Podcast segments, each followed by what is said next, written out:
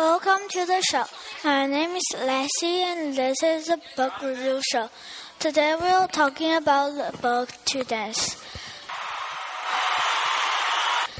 I want to tell you this book because the girl in the book was her walking in the school.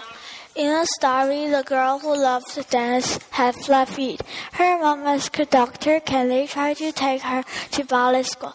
The doctor said yes, so the girl began to dance ballet. The girl was hard walking in the ballet school, and she was level up. Sometimes she got hurt, but she still danced. She feels sad that her parents fight all day. She danced every day and night because that made her feel better. When she was 20 years old, she stopped dancing in ballet school. At last, she said dance is her all. Thank you for listening.